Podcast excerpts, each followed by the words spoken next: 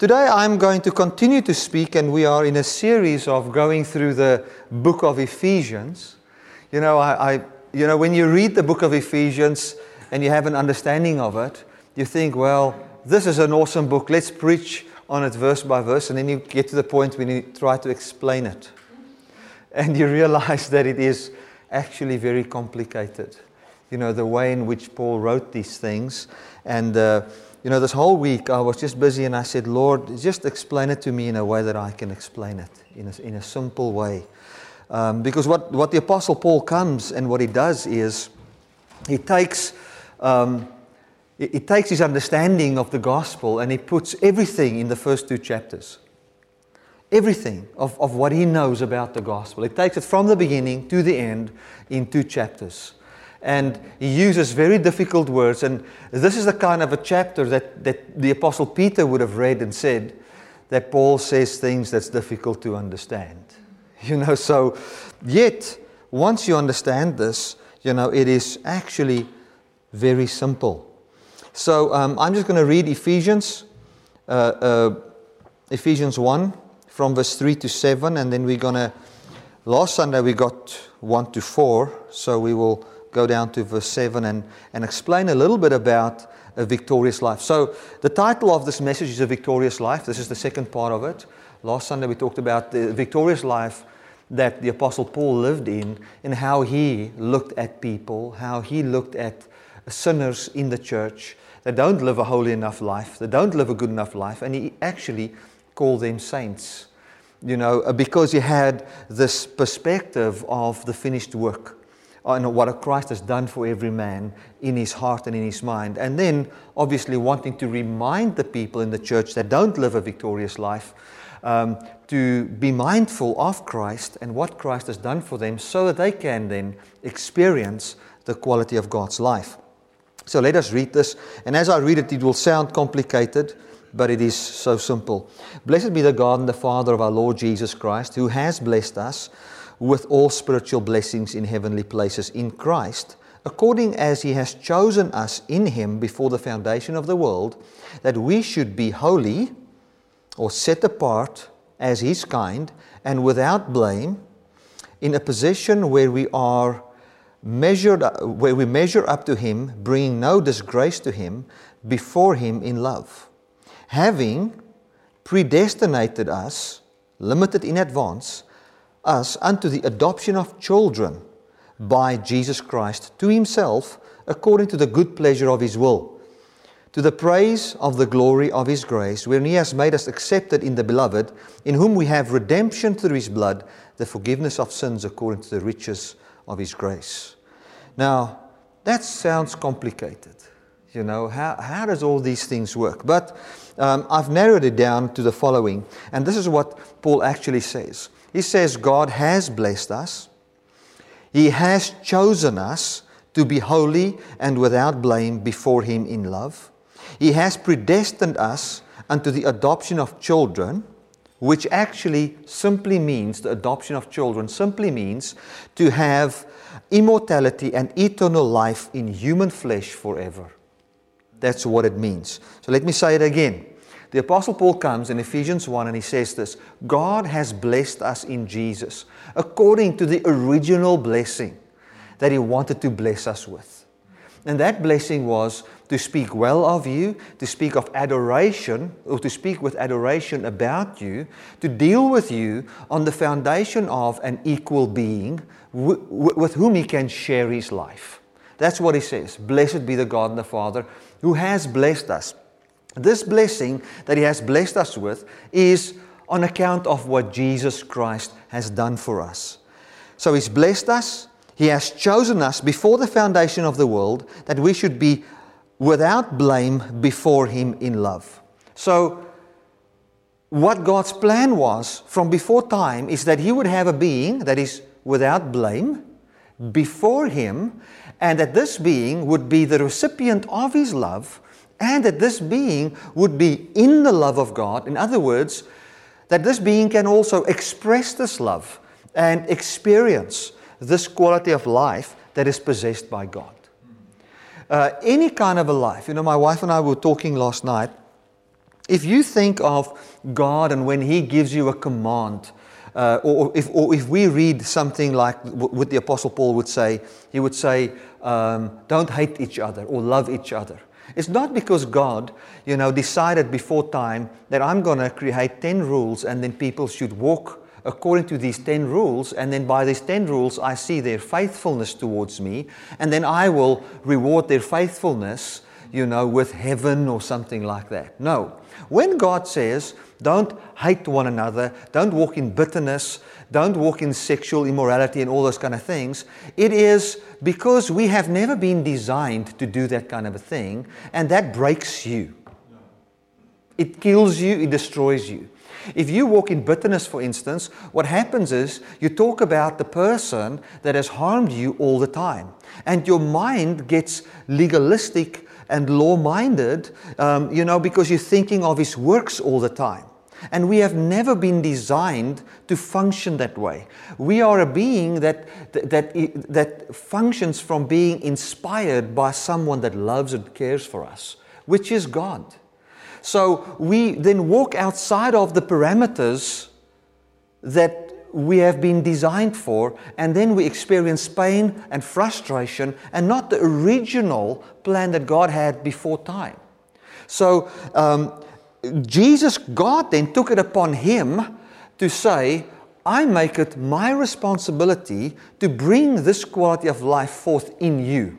And the only way that he could do that was to take the law system that we were under away so that he could manifest this life in us by his power and not that we could do it by our power, for we don't have the ability to do that. Amen. So you'll have to, I mean, you have to get the CD and just listen to this again uh, uh, because this is a vital part of this chapter in Ephesians. Because what Paul is after in Ephesians 1 is the highest quality of life imaginable, manifesting in human beings on account of God's doing. That is what he's after. As people that believe in the grace of God, we are, we are, um, we, we've gained the knowledge that God is not angry with us. We've gained the knowledge that God doesn't look at our works. We've gained the knowledge that we don't have life by what we do. We've gained the knowledge that we don't persuade God by our faith or our faithfulness, but that God is already persuaded um, in His heart to what He wants for us. We, we've got all that knowledge. What we need to know as well um, you know, is that that is not the end of the grace message. The grace message end is experiencing his life. That's the end of this gospel.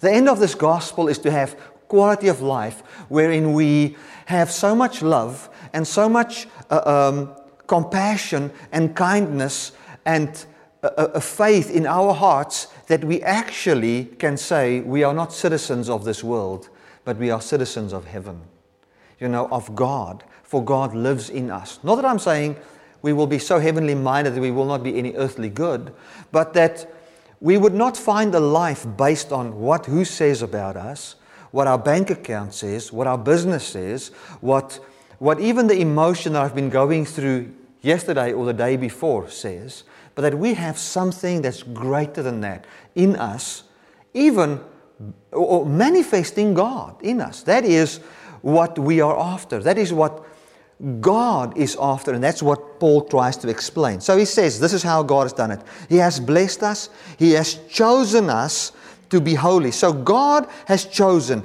that people will be set apart for Him. They will be blameless before Him in His love and in no other way. It says, He has predestined us unto the adoption of children. That word predestined, I want to just read the Greek for it. It means um, to limit in advance. To limit in advance. So God has limited us in advance unto this purpose. We shall have immortal life in this body, not just living forever, but living forever in His quality of life. That is what he, what he purposed for us. This is what Ephesians says. He planned that for you. And that is what we should make ourselves available for. Where we say, I am not available for a life that is born from legalism and works that brings forth pain and hurt. I'm not even to, to live a life where I need to confess five times a day that I'm the righteousness of God in Christ, yet I live in defeat. But where I've got a life where I know and believe I'm the righteousness of God and that He brings forth His righteousness in me. So He said, I limit man to this. Man before me will only be in this way. I will not have a relationship, a, a, a, love relationship with a being that will be forever in death. So, the only way I want relationship with people is if they can have my quality of life. So let me create a system whereby they can have this life. And that system is Jesus and what He's done for us. Isn't that awesome? Imagine, you know, it would be like uh, me and my children to explain what predestined means. Um, when I had children, I, I predestined that the only way that I am going to have a relationship with my children would be in a friendship relationship. That's what it's limited to. So if my son wants to walk outside of that. And he wants to make it a boss slave relationship. I'm sorry, I have not predestined you to that. So I am not settling for that. If that is what you want, it means we are outside of relationship. We are outside of the original plan. The original plan is that I would have children that can call me if they go through hard times, children that can give me a call, that I can give a call, you know, and that we can fellowship together with around the joys and the heartaches and hardships of this life as friends. That's what I've limited. They limited to that. If that's not what they want, I'm not changing. I'm not going to embrace any other system. If my son all of a sudden starts to do five good things for me because he thinks I'm going to do a good thing for him, I will say, I will sit him, sit him down and say, listen, I have not predestined you unto this. If that's how you want to live, you know what? I cannot do anything on that foundation. It does not do anything for me. It doesn't bring life to me. That's not what you've been predestined to. And so God has predestined us to the adoption of children. What that means is He adopts man unto Himself. It literally means that God has predestined us that man would be like him. He adopts him unto who and what he really is, and nothing else. Isn't that awesome? This is what the Apostle Paul says. And then he says, um, He has given us so. He has blessed us, He has chosen us, He has predestined us, He has given us grace as the foundation of, uh, for this reality. He has made us accepted in the beloved. And this is what I'm going to get into. What I've just said was actually just a, a recap of last Sunday. Now, into what we've got for this Sunday. He has made us accepted in the beloved. We were not fit for his kingdom on account of the law system we lived under. Therefore, he removed it and so made us acceptable.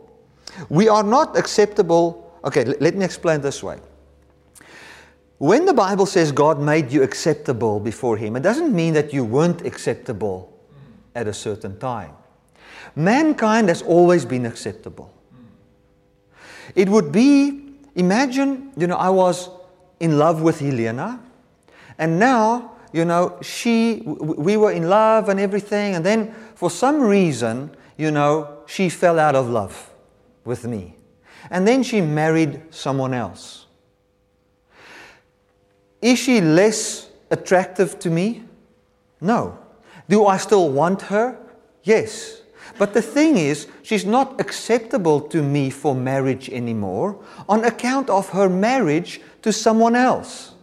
It's not that I don't want her. It's not that I now see her as dirty or anything like that. What it is all about is she's now married to someone else, so she's not acceptable for marriage. Because should I marry her, I will commit, you know, adultery. For she's married to someone else. So, what Paul the Apostle comes and what he says here, he says, listen, God has predestined us for these things. But then man went and he, in Adam, cut a contract with the law and married the law. He actually married his own system of works righteousness. Therefore, God, man was not acceptable to God for marriage. Man first had to become single again. Therefore, Christ incarnated himself into a man under the law.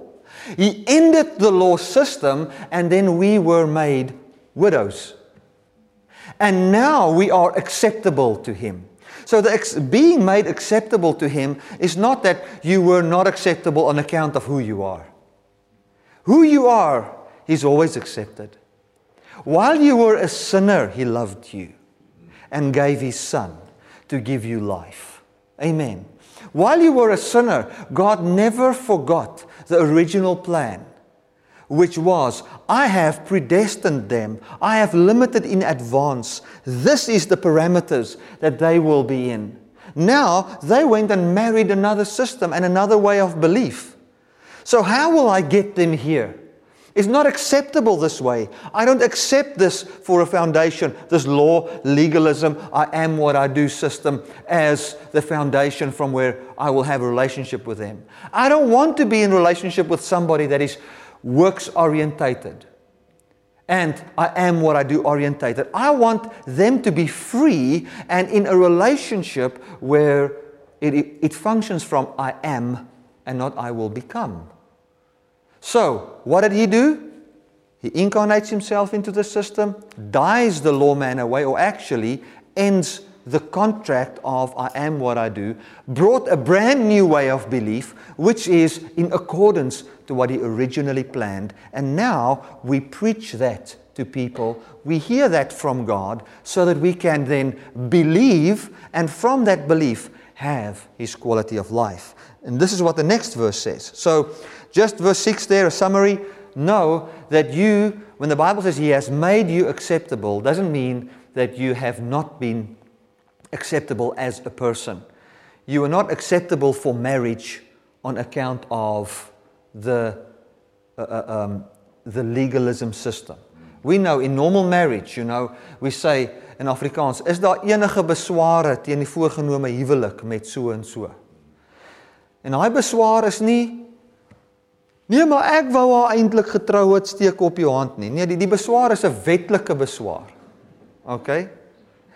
Is 'n wetlike beswaar waarin jy sê no, this person is married to someone else in another country. So, lawfully they cannot be married. They're not acceptable for this. This is not acceptable. It doesn't talk about the love relationship between the two. God has always been madly in love with man. Doesn't matter what man has done. He's always been madly in love, and his effort that he has brought forth in Christ is to re- redeem us and to free us from what kills us. Amen. Verse 7. Let me go to verse 7 there. It says, In whom we have redemption through his blood, the forgiveness of sins, according to the riches of his grace. So, in Christ, we have then redemption. The word re- re- uh, uh, redemption or to redeem um, means to deem back, to buy back. So, we were sold under the slavery of finding life by judging ourselves according to the glorious report we can raise up through our own works. Let me say this again. A friend of mine in America said it so well. What the law actually is, is when you think that you can raise up a glorious report about your own life by doing good things and then find life from that report. Let me say it again. The law is not just Ten Commandments, the old, that's not the law.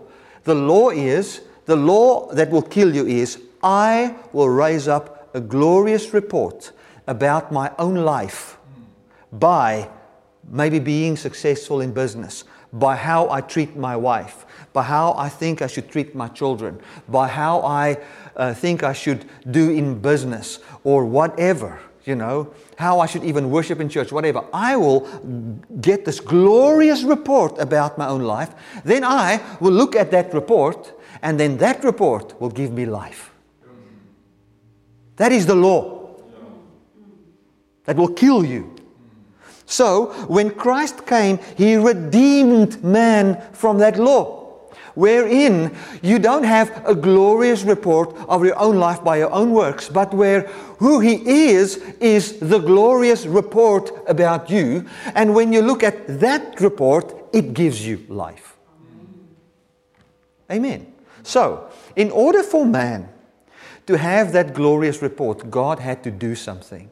He had to glorify man. And how did he glorify man? He became a man which was in an unglorified state, which is Jesus. Then he died that man away when he died on the cross. Then a human called the last Adam was raised up, Jesus our Lord, in glorified human flesh. And that glorified man is now the report, the glorious report of every human being.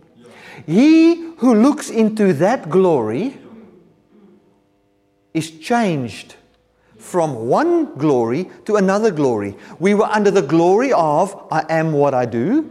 And now we are under the glory of who He is as who I am. And now we are changed by that power through the Holy Spirit into loving, generous, kind, giving people that share in the quality of God's life.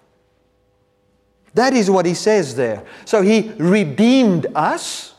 And then the Bible says here, through his blood, and now we have got the forgiveness of sins according to the riches of his grace. Now, his grace is the power that works, that, that manifests him on account of a change of belief in our heart.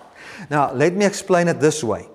He redeemed us by buying us back, okay, through the resurrection, his death and resurrection. So now there's a new report about you. But still, you live here in a life of thinking bad about this one, hating that one. You, you, you're always fearing about your money. You've got all the things that bind you, as it always was under the law. Okay? Living a life in the flesh. So now he says, He will forgive you of these sins. Now, please, the word forgive does not mean I'm not keeping it against you. The word forgive doesn't mean ek het my nou gewip vir jou en as jy nie reg doen nie dan gaan ek jou nie vergewe nie en as jy nou reg doen dan vergewe ek jou. That's not the word forgive there.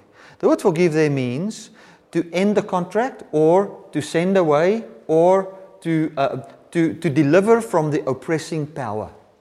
So, what he actually says, the right word for forgive there would also be, or the word deliver would also really explain what the word forgives there means. So, God does not walk in unforgiveness towards man. God is not where He is in heaven saying, well, there's 7 billion people on the earth, uh, 475,550, I don't keep anything against anymore, but the rest, I am angry, and angels just let me know when they've said they're sorry so that I can forgive them and not be angry towards them. That's not how God functions. God has, doesn't keep anything against anyone. But the word forgive here means to deliver from the power that's destroying your life by someone that's not angry at, what's ha- um, at the bad thing that you do. He just knows you're being destroyed. He wants you free. So, what he says here, he says, He bought me back, He redeemed me, by that giving me a new glory to look at. And now, by His grace, He forgives me, He sets me free. So, it's not by my power that I'm set free from bitterness, that I'm set free from hatred, that I'm set free from all these things love of money, love of this, love of that, and all the lusts that we might struggle with. No, he says, by his grace, he will, he sets us free from those things. And that is what he is uh, trying to say here. So, he says in verse 6 that this Jesus and what is done will be to the glory of his grace. In other words, we will bring praise. We will have a good view of his grace, for in his grace and by what he's done, he's made us acceptable in the beloved. And now he can come, and this is what he's done, and this is how, how he's made us acceptable in the beloved. He redeemed us through his blood and now He forgives us according to His grace. So, what can we expect as believers in the gospel of God's grace? We can expect to have a life that is not flooded with another man's sins in your mind. You can expect a life that is not flooded with your own shortcomings, thinking of that all the time. What you can expect is a life that is flooded with the knowledge of the beauty of man.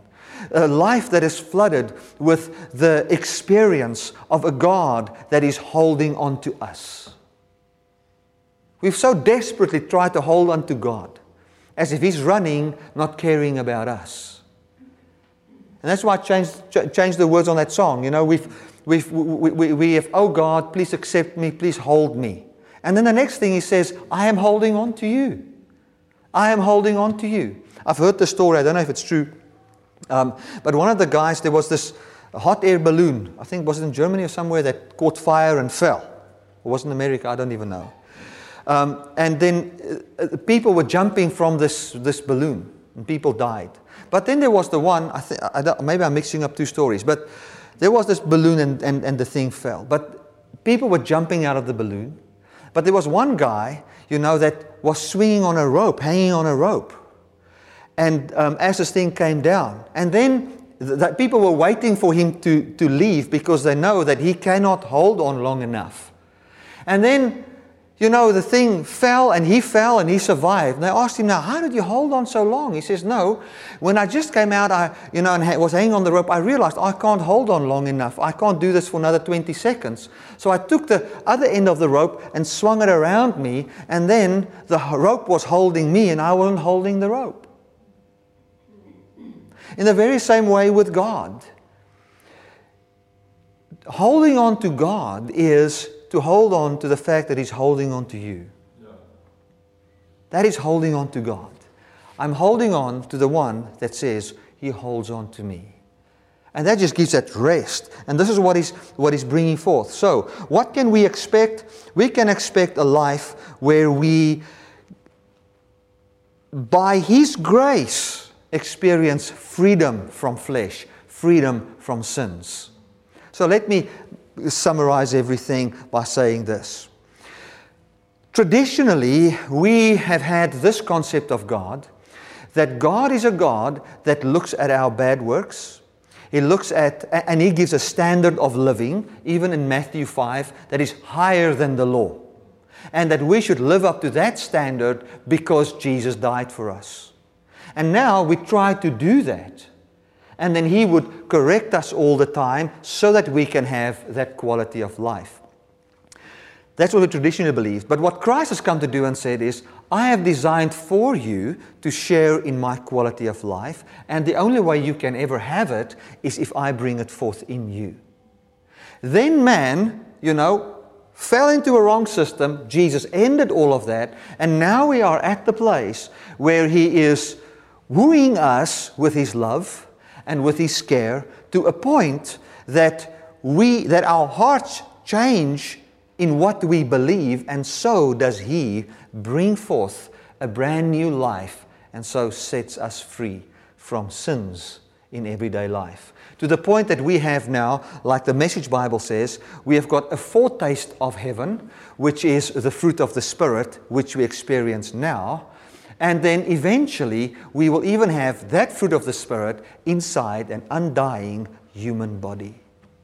On this earth, walking with Him in a glorified body with a glorified planet, where we will forever live with Him in that way.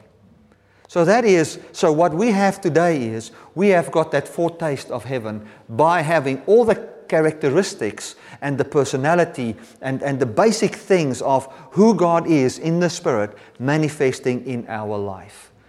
We can experience signs, wonders, and miracles. We can experience a love for people that we could never have naturally. We can have a freedom that we could never have naturally. We can have a generosity that we have never had naturally. We can have, we can live fearless, fearless in a place where everything might show to us you cannot have success here, but you can have that absolute life of freedom. And that is all on account of the grace of God. Let me read one more verse, and I'm ending off with this verse Romans chapter 6.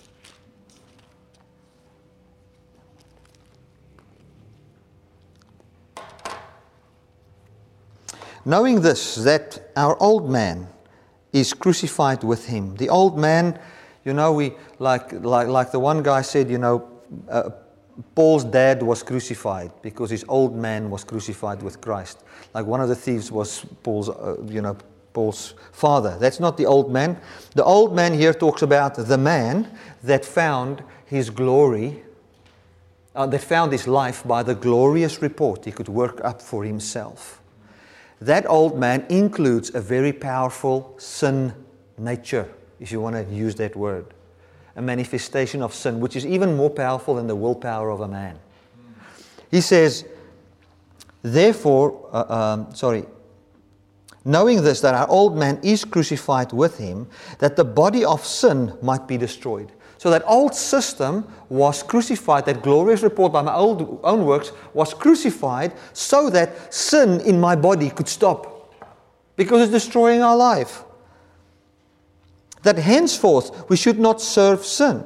For he that is dead is freed from sin. Now, if you be dead with Christ, we believe that we shall also live with him knowing that Christ, being raised from the dead, dies no more, death has no more dominion over him. For in that he died, he died unto sin once, but in that he lives, he lives unto God. Likewise, reckon, that word reckon there means make a mathematical calculation and come to this conclusion or connect the dots and say, to yourself that we ourselves are also indeed now dead to sin, but alive unto God through Christ our Lord. So, what God says here is, He has not come to say, I command man to stop his sin. What He says is, I love man. I predetermined that man will have my life.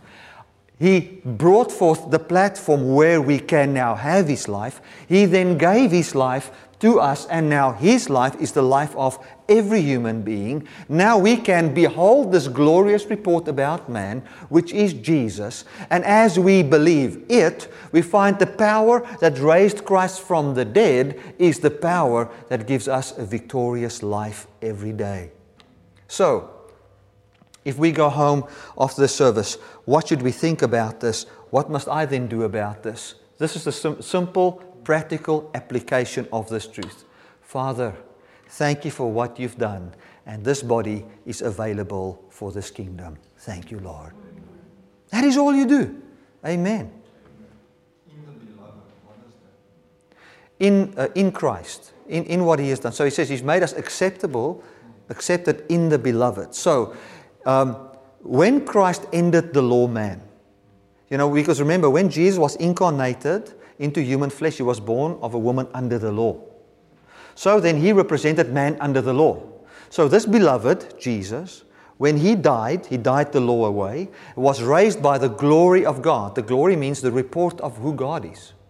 So God raised him by his glory. He raised him. And now man is not married to the law. So in Christ, in what he's done for us, we have been made accepted for marriage.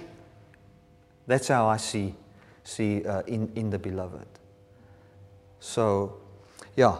So, as we go home today, know this and just have this. And this is what I just say every day.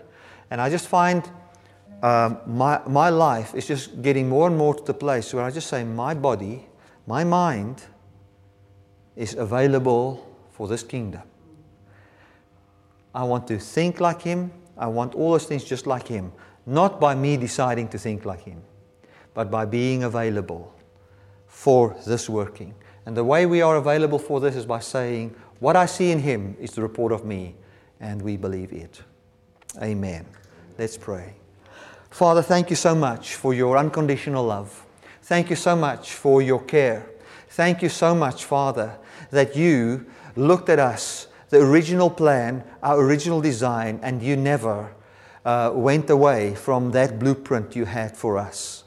Thank you, Father, that you have made us accepted in the beloved and that we are acceptable to you for marriage.